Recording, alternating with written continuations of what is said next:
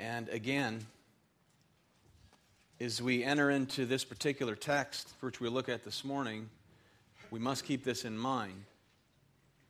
Okay, we ask ourselves, why do we believe? Okay, why do you believe? Why have you entrusted yourself fully and completely to the work and worth of Christ? And quite simply, beloved, it's because you've been graced to do so. You've been graced to believe. Now, we believe this. We say this. When we enter into texts like this, Romans 9, sometimes we begin to think otherwise. So if you would, please open to the 9th chapter of Romans, and we will continue our study there, beginning actually in verse 14. We'll look at verses 17 to 24, but we have to go back to verse 14. Let me say to any and all who are visiting this morning, we're delighted to have you with us. And you must know at the outset, we teach through the whole Bible. We teach verse by verse. We read it. We explain it. That's what biblical exposition is. I don't think it should be breezed over. It is essential for God's people to really know what the Word means by what it says, so it takes time to do that. And as we work our way through this, there's some parts of this text in particular that are incredibly offensive to our human nature. But we will not apologize for God, and we will persevere as we find ourselves here in Romans 9. Amen? Okay, so let me begin in reading in verse 14. Let's stand for the reading of God's Word, please.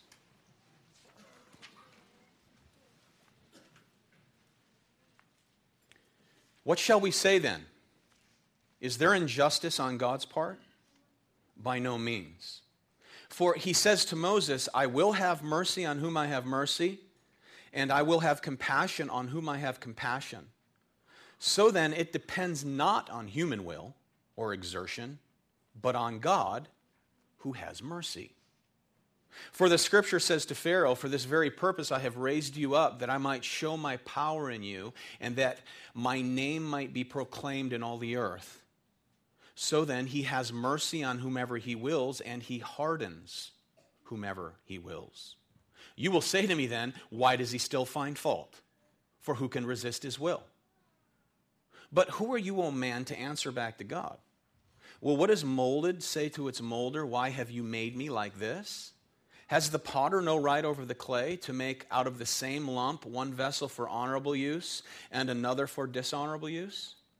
What if God, desiring to show his wrath and to make known his power, has endured with much patience vessels of wrath prepared for destruction in order to make known the riches of his glory for vessels of mercy, which he has prepared beforehand for glory? Even us, whom he has called, not from the Jews only, but also from the Gentiles. Let's pray.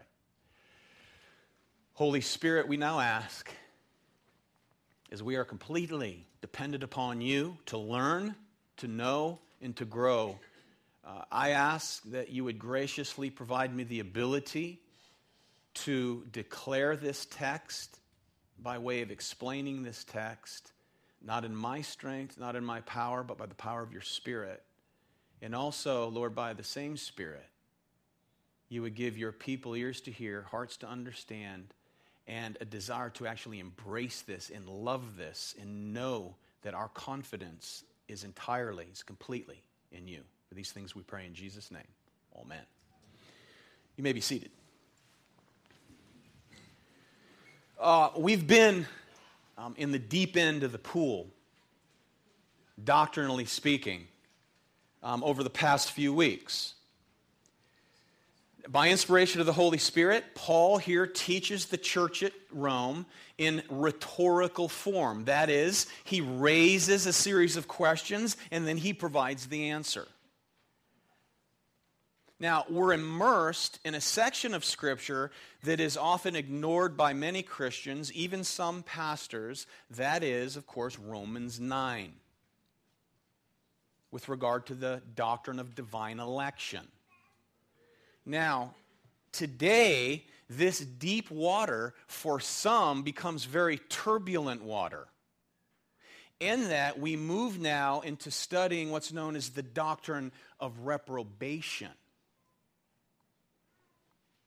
where God chooses some and not others. That is, he softens some to belief, whereas he hardens others in unbelief.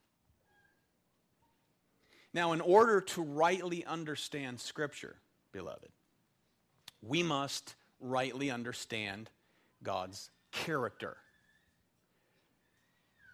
Our standard in considering God and how he operates is established and preserved by God, not man. We would all say amen to that on the surface. Amen? Amen.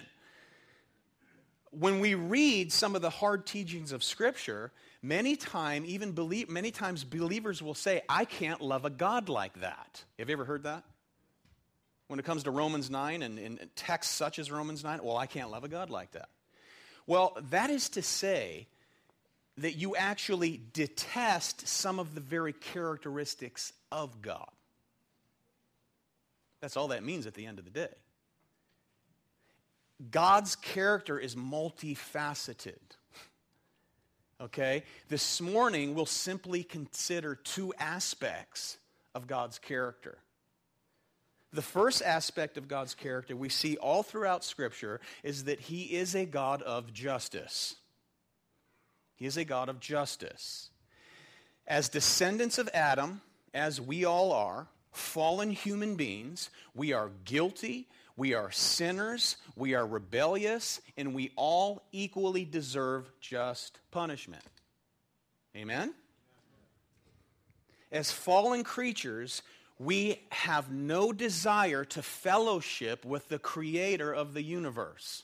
No desire whatsoever. He is holy. He is just. Mankind is fallen. Mankind is sinful. Mankind is corrupt, and left to himself will choose to follow the god of this world and their father, the devil,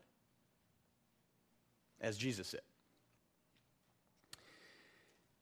God would have been perfectly just, would he not, to have left all of mankind in their sin and their corruption? Would he have been just? Absolutely. He would have been just. He is a just God. In other words, he is under no obligation whatsoever to provide salvation for anyone.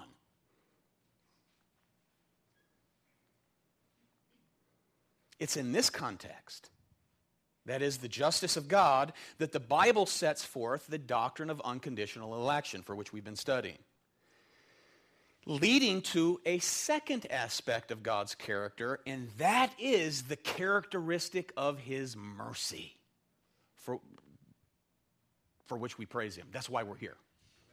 It's only because of his mercy. Noah experienced God's mercy.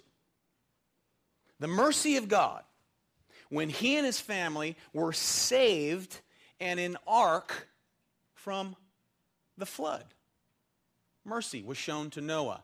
Lot, by God's mercy, was literally dragged out of Sodom before destruction. Remember, he was lollygagging along? God sends in angels, grabs him by the hand, and they reel him out of there. That's mercy. But having escaped the judgment of God, Noah, Lot, or anyone else for that matter, were no less deserving of the same punishment. We all say amen to that. We agree with that. Had they relied upon the justice of God, they too would have been destroyed by God. But instead, they were recipients of God's unmerited, unwarranted favor and mercy. In Christ, you are recipients of God's unmerited, unwarranted favor, grace, and mercy alone. Period. End of story. Amen? Good day. You can go home now. This is it. This is the only reason Scripture shows us that God has chosen to save some and not others, all of whom deserve the same thing. That is the justice of God. As soon as we say that salvation comes from God's sovereign mercy alone, the first thing people say is, that's not fair. This is exactly what Paul anticipates. Paul knows this. He expects people to say this, which, by the way, only confirms that he is indeed teaching on the doctrine of election in Romans 9. Okay? Super clear. And let me say at the outset, beloved, if your objection is that election isn't fair, you have to know that what you're objecting to is what the Bible actually teaches. This is what the Bible teaches. This is not our doctrine. This isn't what you would say is Reformed doctrine of Reform. This is biblical truth. This is the Bible. So, moving past any base protest to the obvious, we naturally begin to ask why. Why does he choose some? Why does he pass over others? Why does he soften some to belief and harden others in unbelief? Why? Well, three things to keep in mind as we work our way through this, beloved. Number one, he's God. He is God. Okay, number two. No one being dealt with by God according to his justice is undeserving. Everyone equally deserves the same thing. We all deserve hell, is what we deserve. At the end of the day, this is what we deserve. The wages of sin is death. That's all we've earned. That's all sin earns is death. Sin, not met by the grace of God in Christ Jesus, earns the second death. Eternal separation from God and his mercy, only to face his everlasting punishment. And number three, we must remember that God always acts justly. He always acts righteously. Okay? Verse 14, Paul raised the question, is there injustice or unrighteousness with God? He says here, perish the thought. By no means. God makes clear, beloved, that God will say, he will stand, he will say, I owe compassion and mercy to no one. God owes mercy and compassion to no person. He doesn't owe compassion to any person. Last time we looked at verse 15, where Paul cites Exodus 33, where God says, I will have mercy on whom I have mercy, I will have compassion on whom I have compassion. So then it depends not on human will or exertion, but on God who has mercy, who shows mercy. Now, it's very important that we understand the context of that which Paul is citing for us, okay? Now look at this. It's Exodus 33. And it begins in verse 18. The context is when Moses comes to God and he says, show me your glory. Okay, now notice this. Moses said, please show me your glory. And he said, I will make all my goodness pass before you and will proclaim before you my name, the Lord. And I will be gracious to whom I will be gracious, and I will show mercy on whom I will show mercy. So God answers Moses' prayer in that the God of glory, in the glory of God, shows that glory, shows a speck of that glory by proclaiming his name. The name of God is being declared, and when he wants to declare his name, he will have mercy on whom he has mercy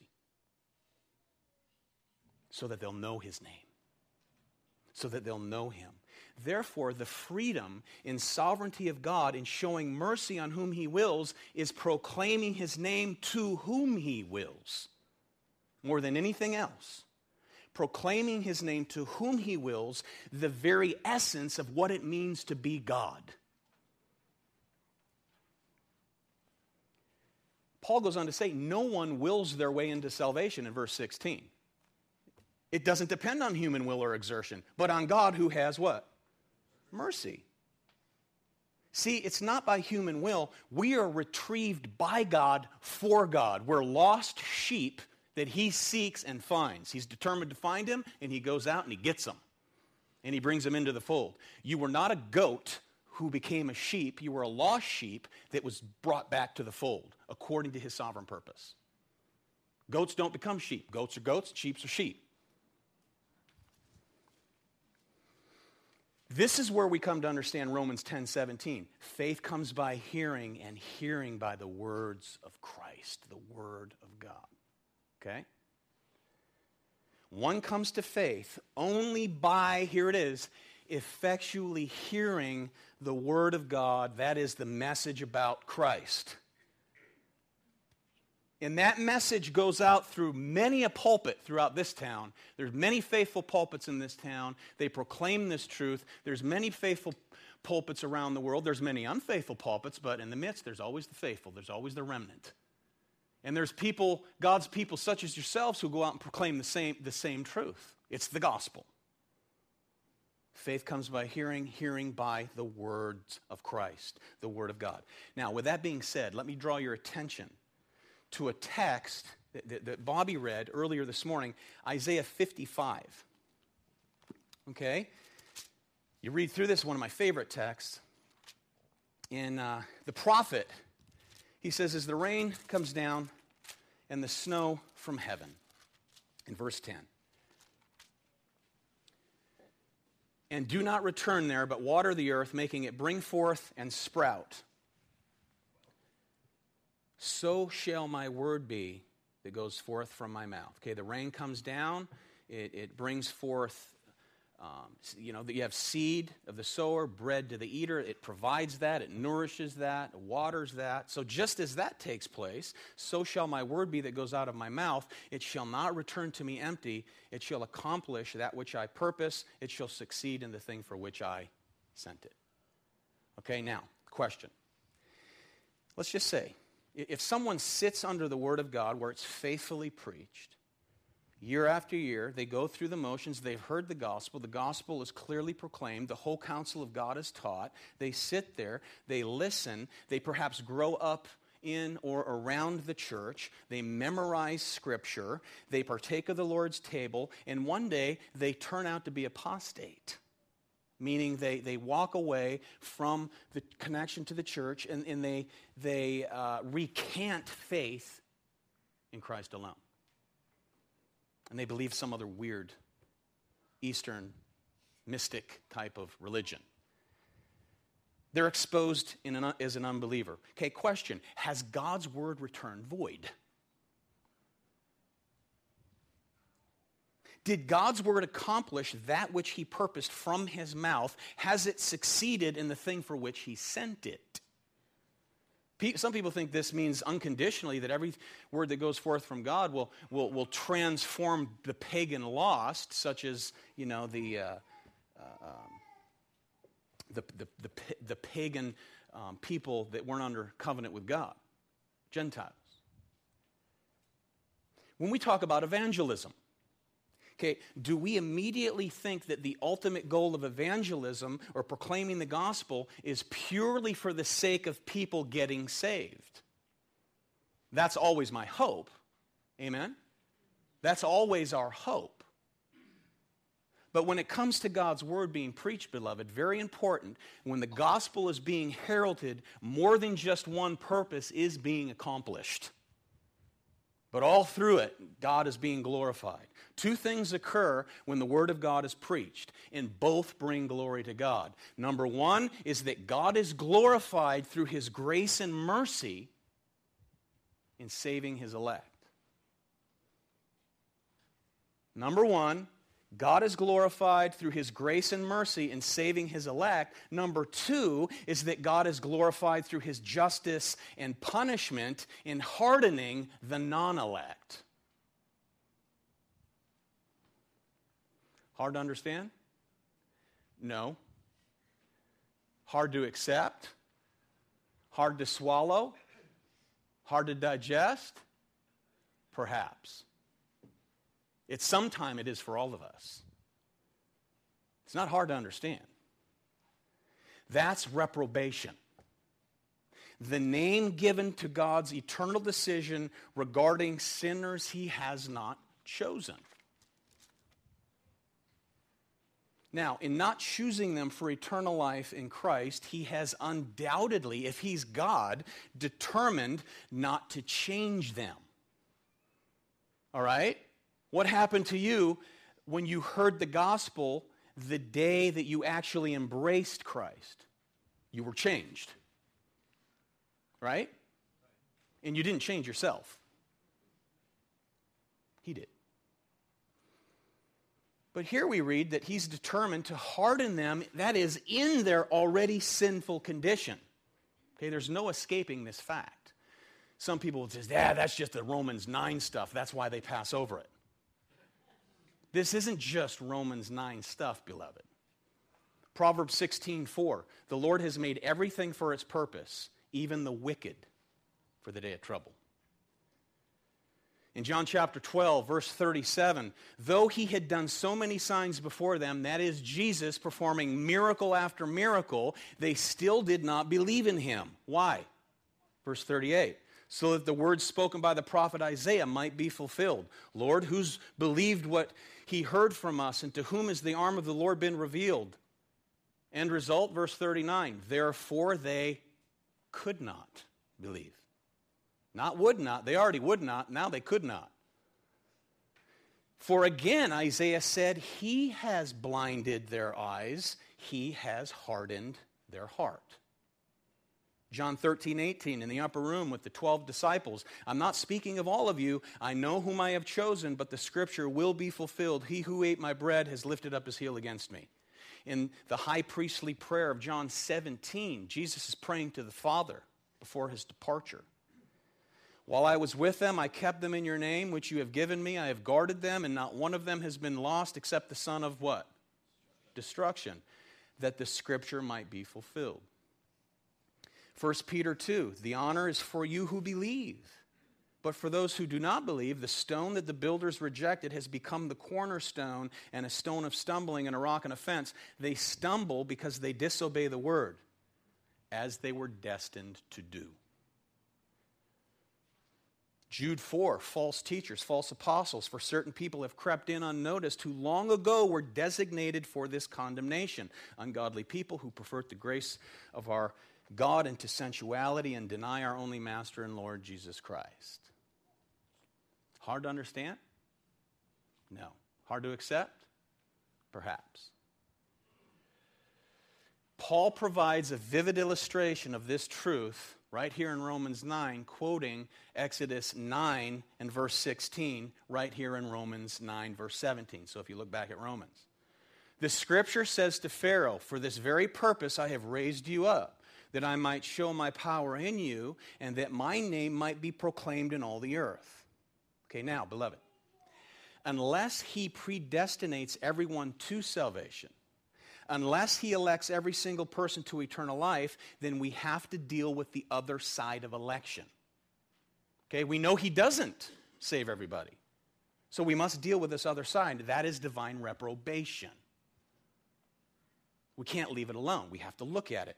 Now, some teach that predestination is purely single. They'll argue that God only decrees certain individuals to be saved, not decreeing to consign anyone in unbelieving hardness. That's what they argue. But according to what we just read, right, there is undoubtedly a flip side to election. Okay? Working our way through this because we must deal with this. This is how we grow to more greatly be thankful and appreciative for the salvation we do have. What's the purpose in learning about divine reprobation, for goodness sake? Because you're not reprobate. That's why. Jesus received all of the justice of God in your place. You've received nothing but mercy. That's why. That's not fair. No, it's not. Because if God were fair, you would not receive his mercy either. That's why it's called mercy. Mercy. not getting what you do deserve. Grace, getting what you don't deserve. Exodus 7, God said to Moses, "You shall speak all that I command you, and your brother Aaron shall tell Pharaoh to let the people of Israel go out of this land, but I will harden Pharaoh's heart." Now, when we go read the account of the 10 glorious plagues of God that befell that area and those people, we see that God showed himself in a mighty way, and Pharaoh hardened his heart. God showed himself in a mighty way, God hardened his heart. God showed himself in a mighty way, Pharaoh hardened his heart, God hardened his heart, Pharaoh, God. Right? Was Pharaoh involved in this? Yes. Was God involved in this? Yes. Yes. So what are we to make of this? They're both involved. So the question is this: how does God harden? Is it by human permission? Is it by human permission or divine decision? Scripture shows us quite clearly that God's word and his spirit do a consistent work in both mercy and justice. Mercy and justice. In Revelation 22 and verse 11, what do we read? "Let the evildoer still do evil, let the filthy still be filthy, and the righteous still do right, and the holy still be holy." Did God choose you because you're holy? Oh no. Ephesians 1, he chose you to make you holy, right? Because if you were holy, when you get to heaven, you can say, "Jesus, move over, now there's two of us." But you can't.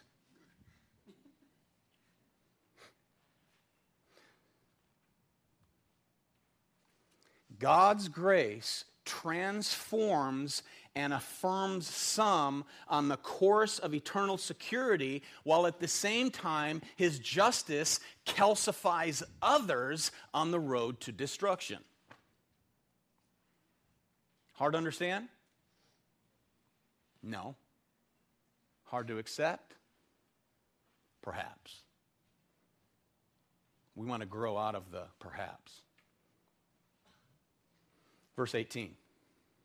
"So then, he has mercy on whomever he wills, and he hardens whomever he wills." Notice, Paul does not backpedal here. He doesn't attempt to rearrange doctrine after saying that God hardened Pharaoh. He anticipates another objection.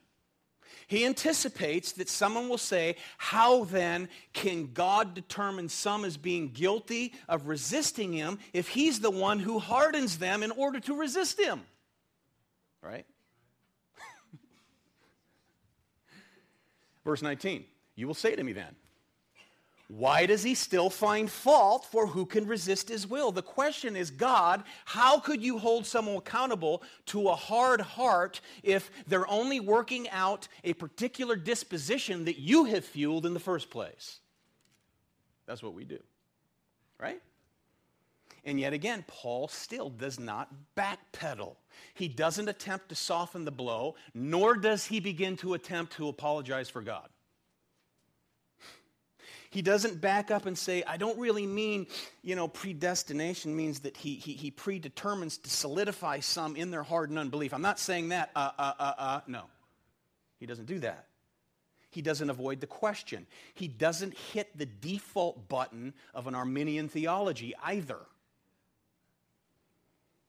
Instead, in answer to the objection in verse 19, Paul says, just to set the record straight. Notice, verse 20. "But who are you, O man, to answer back to God? Calling all objectors to remember their form, beloved." What is our form? Finite humanity. Under the rule and reign of an infinite, sovereign, almighty God. Amen.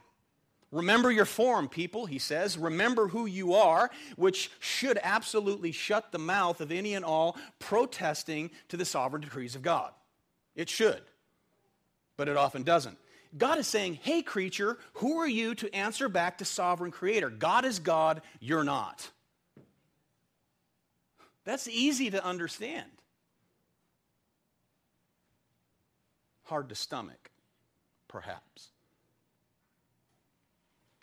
This is not unlike Job putting his hand over his mouth. Do you remember this? After all of this bad counsel and then Job cursing the day of his birth and all of this, and God says, let me inquire of you, Job, where were you again when I set the universe into order? Where were you? And after God inquires of him for a couple chapters, Job says in Job 40, verse 4, behold, I am of small account. What shall I answer you? I lay my hand on my mouth. I've spoken once. I will not answer twice. I will proceed no further. Humbling? It should be. It should be. So Paul continues his argument now by way of illustration. Notice, very, very familiar metaphor to first century Christians. And he says, verse 20, well, what does molded say to its molder? Why have you made me like this? Has the potter no right over the clay to make out of the same lump one vessel for honored use and another vessel for dishonorable use? Paul's audience knew pottery, no doubt. And that the potter was sovereign over the clay. So he forms, if he wants, a cup for honorable use, a drinking vessel for a prince, if he so chooses. While at the same time, he can choose to make a vessel for dishonorable use, and that is to make something to carry out waste, if you get the picture. And if the potter has that right, which he does not God have the same right to do with his creatures as he sees fit? That's the argument. That's the illustration. Beloved, let me say this before we move on. If you allow your unchecked emotions to get in the way of this truth, you will never answer Paul's question in verses 20 and 21 correctly. If you let your unchecked emotions get in the way, you'll never answer his questions biblically. You've got to come up with something else. The plain objection that people have to election, as you think through these things, is this. If you say that God chooses some, then that inherently means that he must pass over others, leaving them in hardened unbelief. That's not fair. And that's precisely what the Bible teaches. It's crystal clear. And, beloved, the Bible totally destroys human autonomy. That is, the Bible, when taught correctly, completely destroys any idea that man is in absolute self-determined control of his life, a free will agent, if you will, to either decide for God or not. It destroys it. Because if we had absolute control of our own hearts, you could not be saved. Okay? If you had absolute control over your own heart, okay, you couldn't be saved. Because salvation is a transformation of what? The heart. That is the mind. How you think of God, how you think of yourself as a sinner, how you think of holiness, how you think of depravity. Without a transformation of mind, you would willfully reject him. Yeah? That's why it takes the Holy Spirit to save. It takes a new life, Jesus said, unless a man be born again, he cannot see the kingdom, he cannot perceive it, he cannot understand it, let alone enter it. There's no way possible. It takes the Spirit of God. So what does the Holy Spirit do to our will? He invades it and he changes it. He changes your will to want Christ. Notice verse 22. What if God, desiring to show his wrath and to make known his power, has endured with much patience vessels of wrath prepared for destruction, verse 23, in order to make known the riches of his glory for vessels of mercy, which is he is prepared beforehand for glory, even us whom he has called, not from the Jews only, but also from the Gentiles. Okay, now look at this. It's very interesting. Verse 22, God endured with much patience vessels of wrath prepared for destruction. The verb there is passive, by the way. You say, so what? What does that mean? It's very important. The verb being passive reveals for us that the culprit, the cause and the course of destruction is the sin and the sinner alone. He's already set on due course for destruction. It's passive. And the due penalty is destruction by way of cause of the sin and the sinner himself. Okay? Now, in verse 23 and 24, the verbs are active, revealing for us that God is the cause of preparing beforehand vessels for glory, both Jew and Gentile, that is true Israel, as we've been studying. Who's the true Israel? God. All those who are in the true Israel, Jesus. He's true Israel. In other words, beloved, you see, no sinner needs divine assistance in order for sin of that sinner to lead him to ultimate destruction. He absolutely needs divine assistance in coming out of that category and being placed in the category of saving grace. All God has to do is pull his hand of restraint away. And all God has to do, if this represents the whole world, this congregation, God passes his hand over. Who is he obligated to save? Not a one of us. Nevertheless, he has predetermined to choose some for his own glory in saving them as he passes over others. All it takes is the passing of his restraint to set people on due course, the end of which is destruction.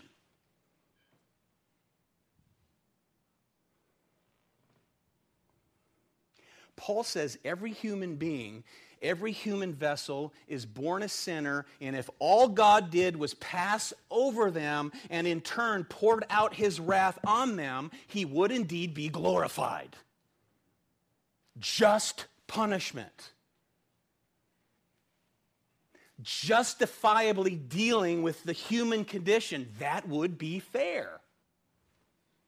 Yet in the process, what if out of that massive group of sinful humanity, he saves some? He chooses to show his saving grace, actively engaged to change them, to show them mercy that transforms them and in turn transforms their will for him, towards him.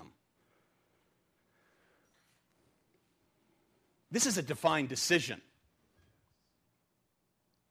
This does not come by way of human permission. Amen, that's the point. Paul is responding to an objection about God's justice in order to direct people towards a greater understanding of his overarching purpose, and that is showing his mercy in Christ, his Son, for those that are elect. That's what it is. He says this, church, I want you to think about the gracious category of mercy for which you are a recipient. You want to know why this is so important, divine reprobation? Because you're not there. He's called you out of there. In spite of yourself, he saved you. That's mercy. That's grace. This is what he wants the church to think about. Now, let me make clear. There will not be one single soul in hell that will be crying, I desired Christ, and I wanted to live out that desire by faith, but it was forbidden to me. Not one. Okay? You know the gnashing of teeth for those in hell? You know who they're gnashing their teeth at? God. Because they hated him here, and they will therefore hate him for all eternity. That's what hell is. You're not separated from God in hell. You're only separated from his mercy and grace in hell, only to receive justice and punishment forever, never loosening the chains of hatred towards him. So they're exactly where they want to be. You get it? On the other hand, God doesn't equally reveal his power in grace and mercy to everyone. All right? Look at the words of Jesus if you turn to Matthew 11, or maybe it's up here. I don't remember. I have it? No, I don't have it. Let's look at it. Yeah, you know what? I wanted you to look at it, Matthew 11.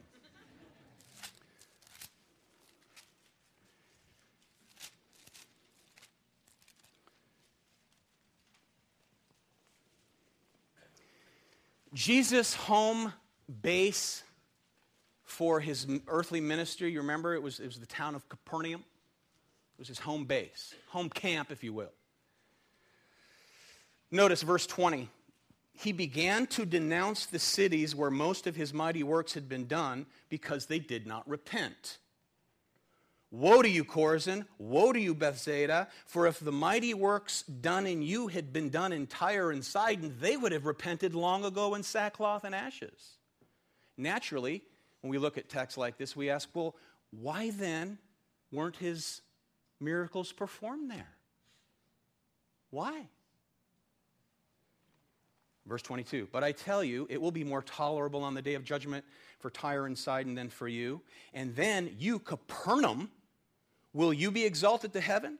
You will be brought down to Hades. For if the mighty works done in you had been done in Sodom, it would have remained until this day. But I tell you that it will be more tolerable on the day of judgment for them in the land of Sodom than for you, which tells us there's greater levels of punishment in hell.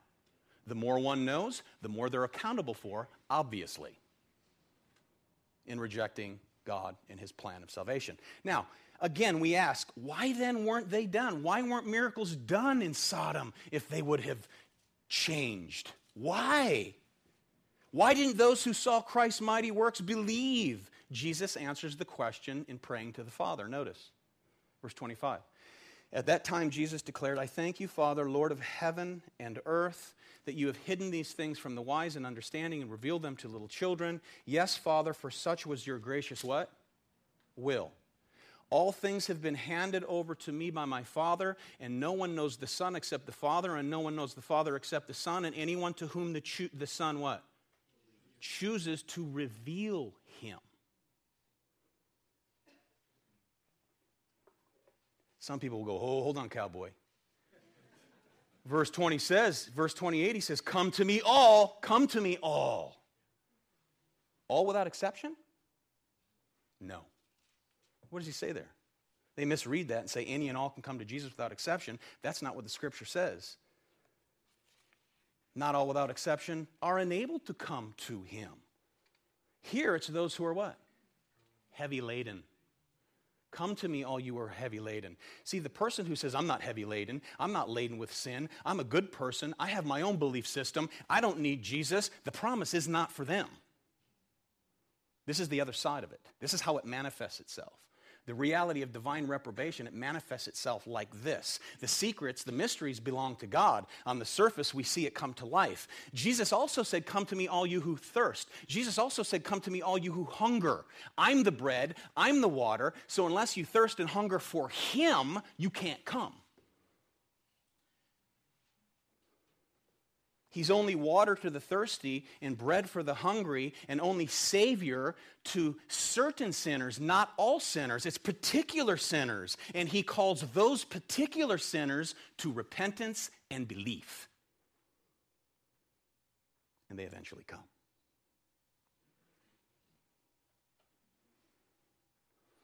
You're here as believers, sinners saved by grace. Are you a sinner saved by grace? You say amen. You know you're saved by grace. And why are you here? Why do you believe? How do you believe? Is it because you're better and smarter than others who refuse him? You would not say that, would you? If you did, you could boast, but you can't boast. You're not brilliant. You're smarter than me, but you're no more brilliant than I in coming to Christ. We're all fools saved by the grace of God and the intervening work of God, the Holy Spirit. That's why you're here.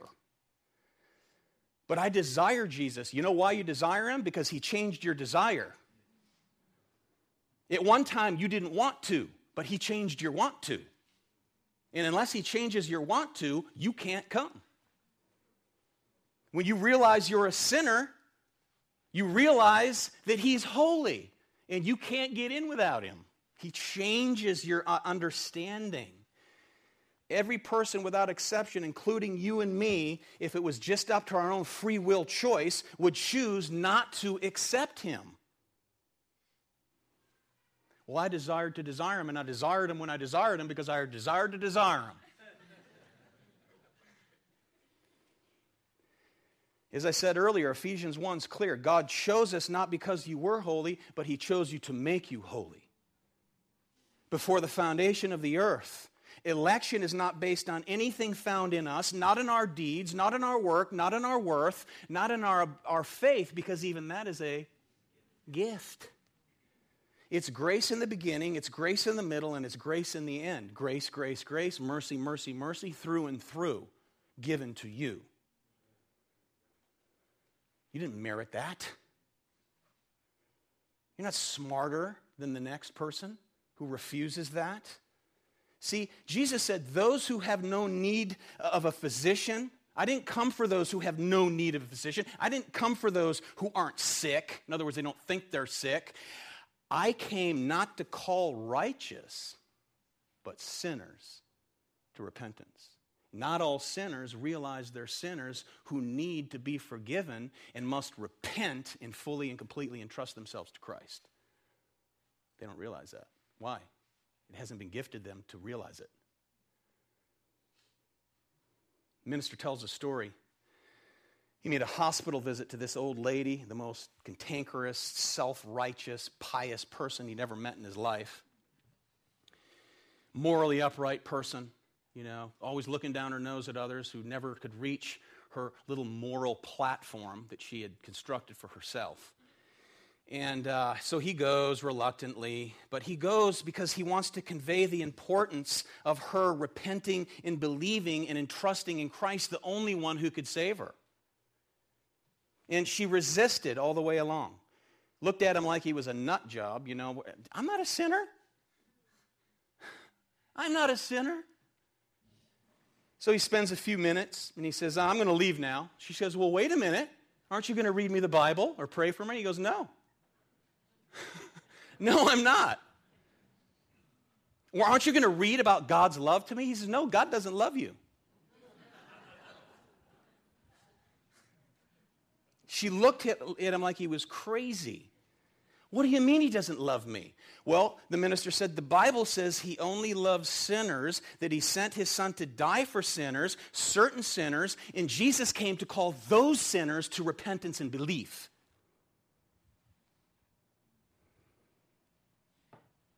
Those who aren't sinners, there's nothing here for them. Nothing.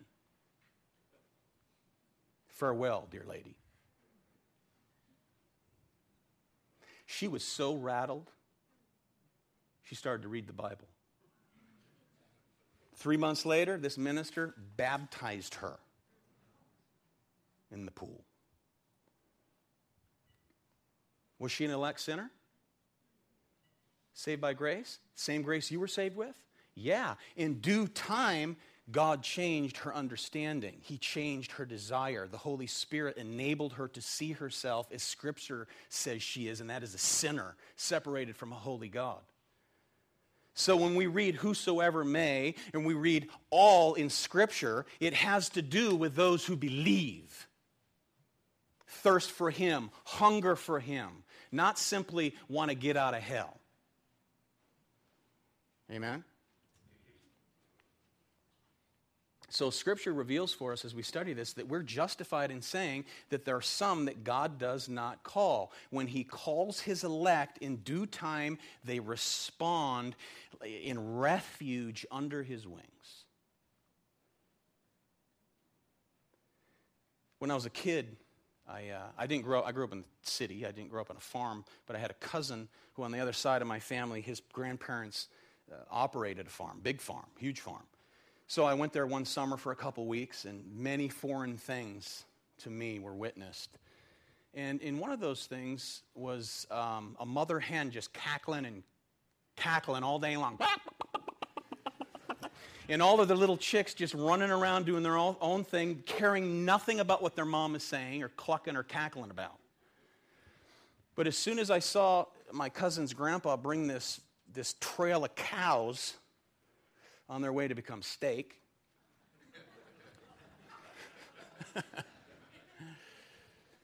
That's why I love cows and chickens.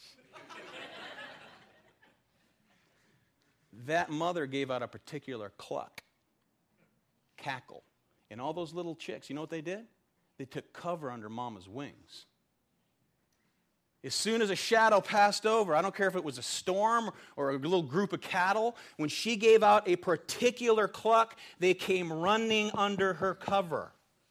You perhaps heard the gospel over and over again and rejected it. You did not have ears to hear. But one day, the particular call came, and you came a-running, and you said, "Here I am, Lord."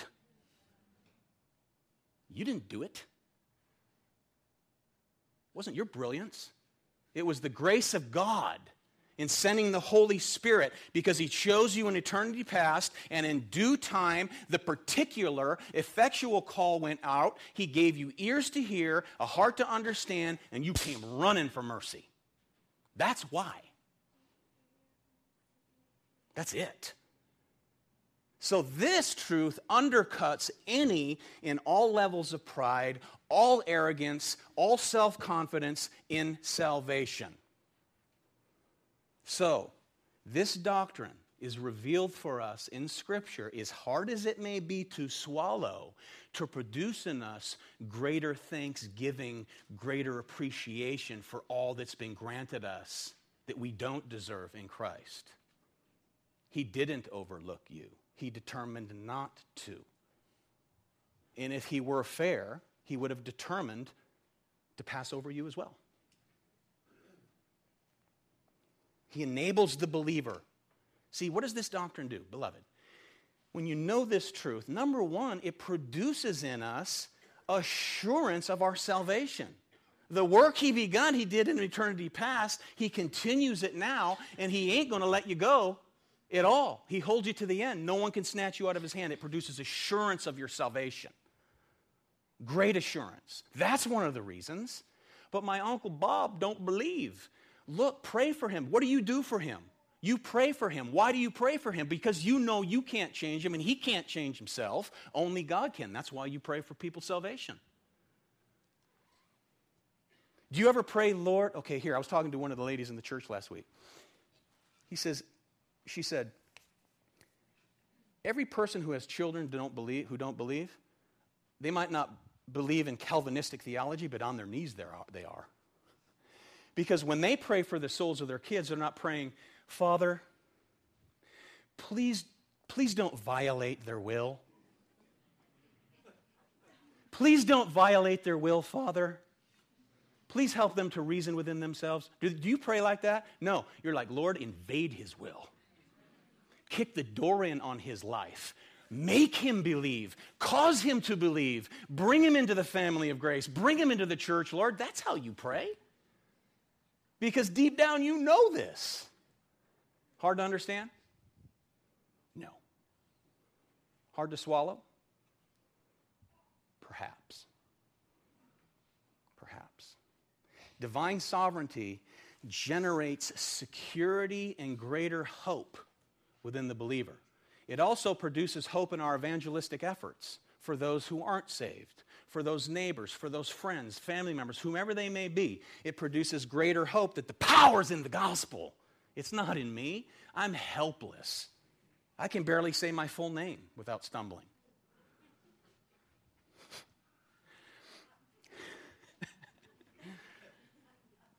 You see, every Lord's Day, beloved, we come together and we're confronted by the Word of God. Yes, confronted.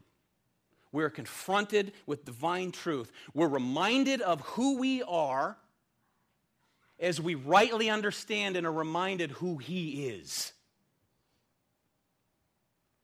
This causes us to grow down in humility and up with a greater, grander understanding of who He is and what He does and what He has provided to save our wretched souls. Amen. Grace upon grace. Now, to wrap this up, if you happen to struggle with divine election, you will continue to struggle with it as long as you hold man at the center. You can struggle with it the rest of your life if you hold man at the center. You will struggle with it if you think that man deserves to be treated graciously. You will struggle with it if you think that man must be treated equally. You will struggle with it the rest of your life. But when you read Scripture, as it is declared here, you hold God at the center, you see things in proper perspective. He's God, we're not. It's that simple. We praise Him for His grace. You hold man at center, it raises the very objections for which Paul is dismantling in Romans 9. Because you won't have any questions outside of this. He's covered them all. So as long as you think that God, the Creator, is subject to His creatures, you will struggle with the doctrine. He's not. He owes nobody a thing.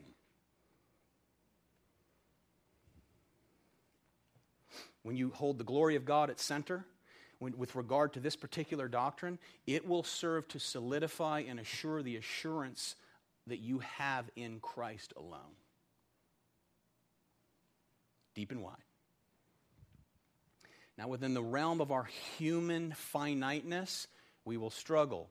In the realm of faith, which is a gift, we embrace this and believe this. And within the realm of glory, you'll no longer have to deal with your humanity, and you'll see it as it is.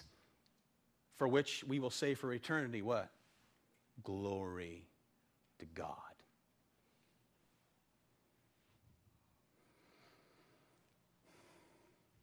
Make no mistake about it. All people, without exception, worldwide, are called to repent and what? Believe. The call goes out to all. Repent and believe. But no person will, no person can repent and believe unless God sends the Holy Spirit to enable them to do so. Okay? So, I close with this. Church, be edified in this.